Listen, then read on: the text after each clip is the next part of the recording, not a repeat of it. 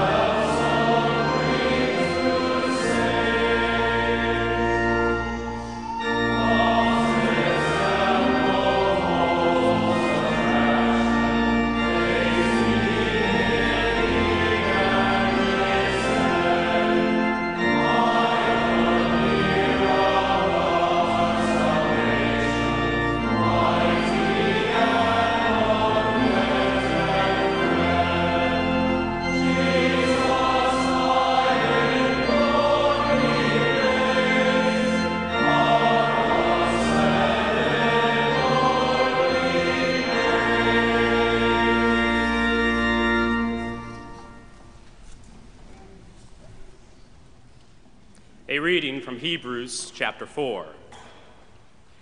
So then, there remains a Sabbath rest for the people of God.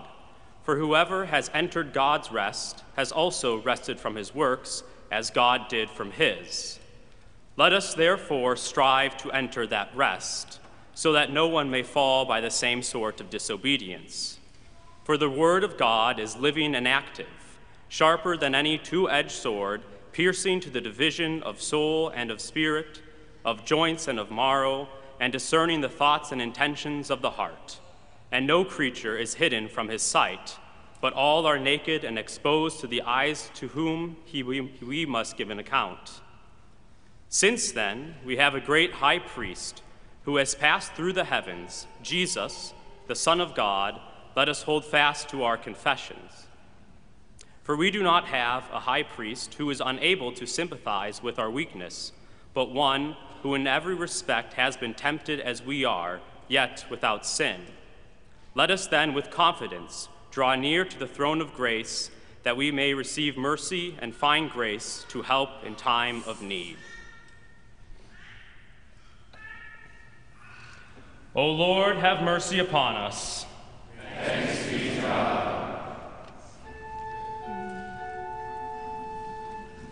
Oh, fear the Lord, you his saints, for those who fear him lack nothing.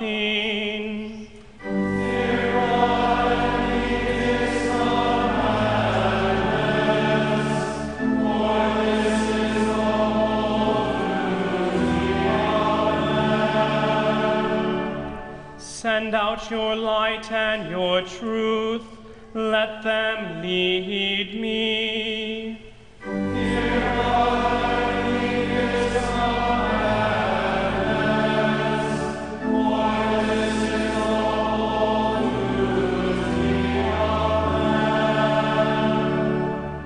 Glory be to the Father and to the Son and to the Holy Spirit.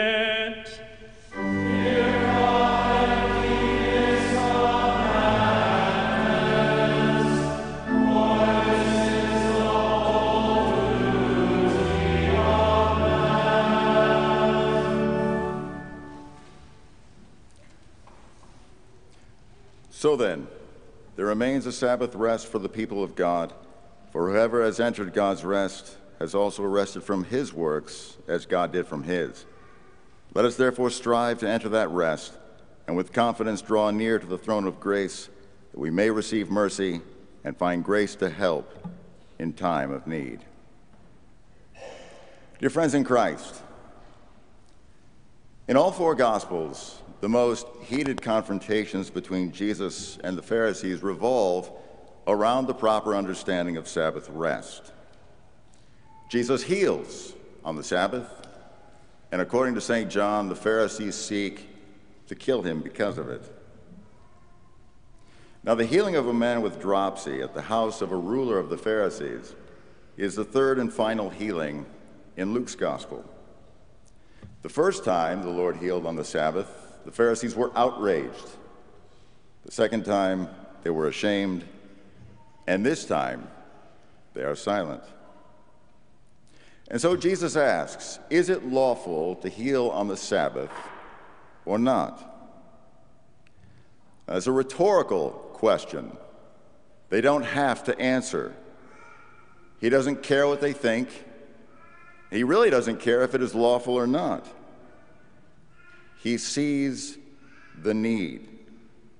The man standing before him is suffering from dropsy, and he has the means to relieve the man's suffering. If that should cost him his life, if that should mean that he be beaten and betrayed, flogged and crucified, forsaken by the Father, and endure an eternity of hell for sins that he did not commit, so be it. The Lord has compassion. He is moved by mercy. This healing will cost him his life, but he doesn't care. And that is the point of Jesus' next rhetorical question. He asks this Which of you, having a son or even an ox that has fallen into a well on a Sabbath will not immediately pull him out. And now they are incapable of responding. The ESV translates it as they could not reply, but more literally it means they had no strength or ability to reply. So at the first question, they chose to be silent. At the second, they were rendered silent by the Holy Spirit and became like dead men. The Lord doesn't care about their legal loopholes, about their excuses, or about their complex ethical debates. This isn't about them. It is about a man with dropsy and a man who would rather die upon a cross than walk away unscathed and let the devil have the sinners that he deserves. You see, the Lord looks upon sinners the way a mother looks upon her child in the cancer ward, or more accurately, like a mother looks upon her child convicted of murder and awaiting execution on death row. He knows that we are guilty, but He loves us and is desperate to save us. But despite that, He will not force Himself upon them. If they will not bear witness to the goodness of the Sabbath rest, which God has won for His people, then they will lose their ability to speak forever. There is a pleading and a warning here.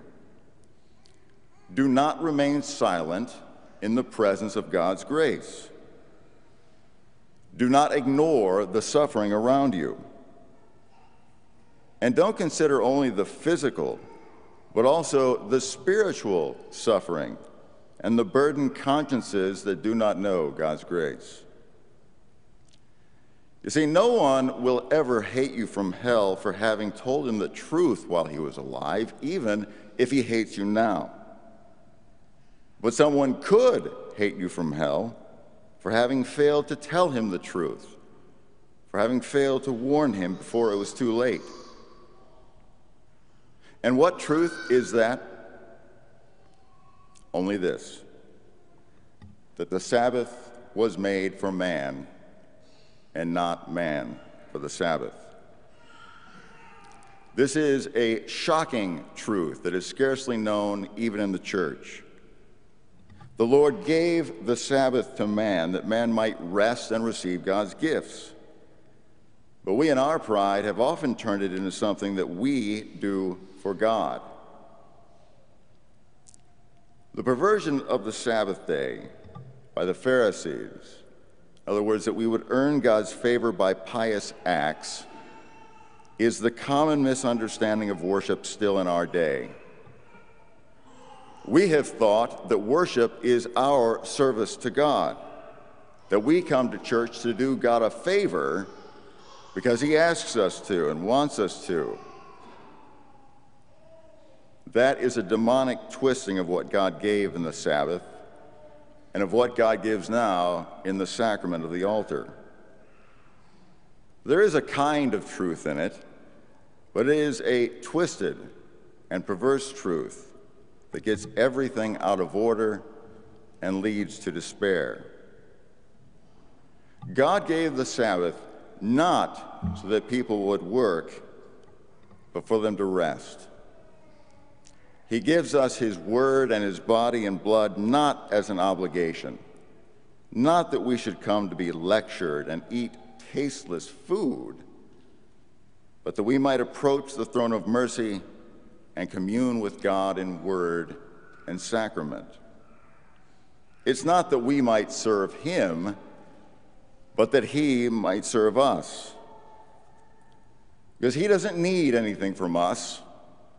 We need everything from Him.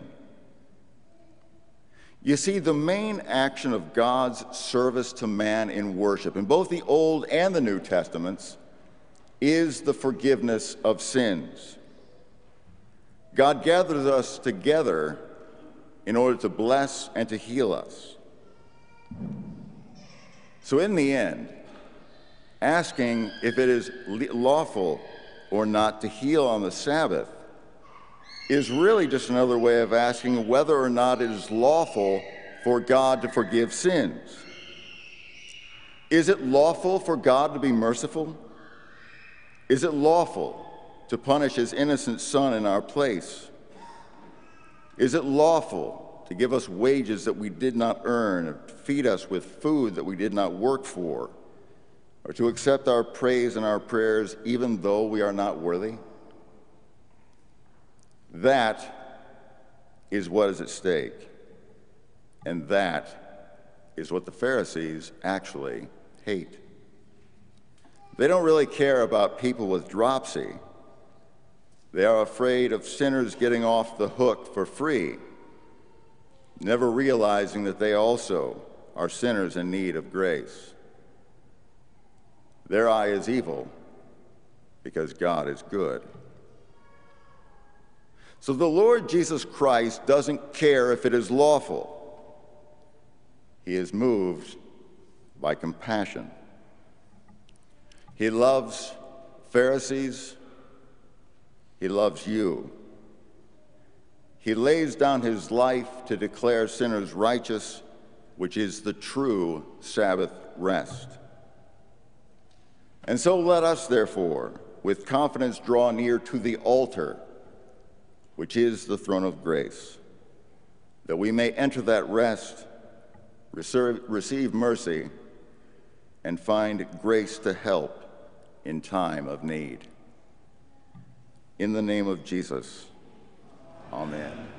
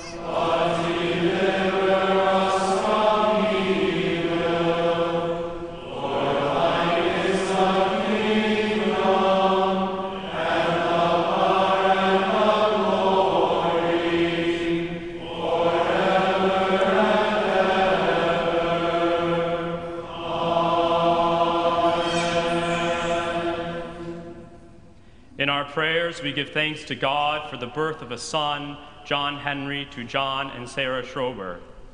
We also give thanks together with Dr. and Mrs. Masaki as they rejoice in the birth of their first grandson, Yunya Shen. We pray for John Babbitts, father of deaconess student Grace Babbitts, as he undergoes heart bypass surgery today.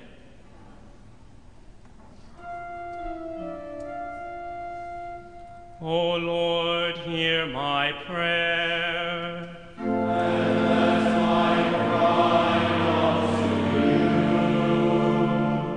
Let us pray. O God, you have commanded us to love you above all things and our neighbors as ourselves.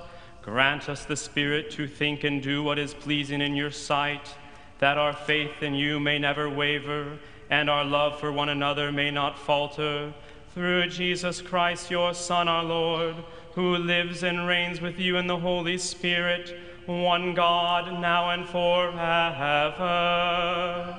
Amen.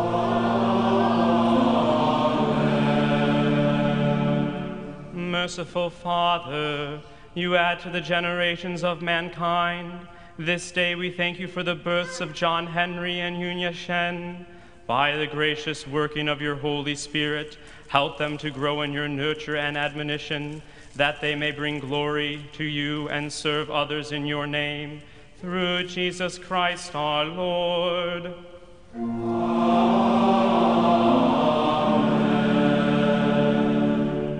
Lord Jesus Christ, in your ministry you healed many with frail and diseased bodies. Be present with John as he undergoes surgery Bless him with faith in your loving kindness and protection. Endow the surgeons and the medical team with skill and alertness, so that this surgery may help your servant to a speedy restoration of health and strength, according to your gracious will. Hear us for your name's sake as you live and reign with the Father, the Holy Spirit, one God, now and forever.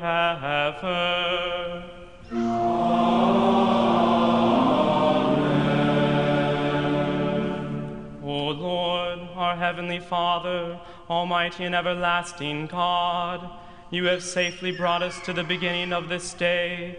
Defend us in the same with your mighty power, and grant this day we fall into no sin, neither run into any kind of danger, but that all our doings, being ordered by your governance, may be righteous in your sight. Through Jesus Christ, your Son, our Lord, who lives and reigns with you in the Holy Spirit, one God, now and forever.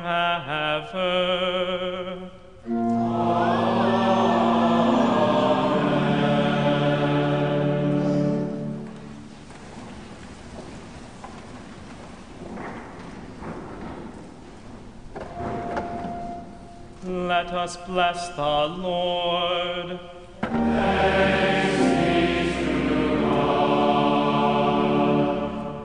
The grace of our Lord Jesus Christ, and the love of God, and the communion of the Holy Spirit be with us all.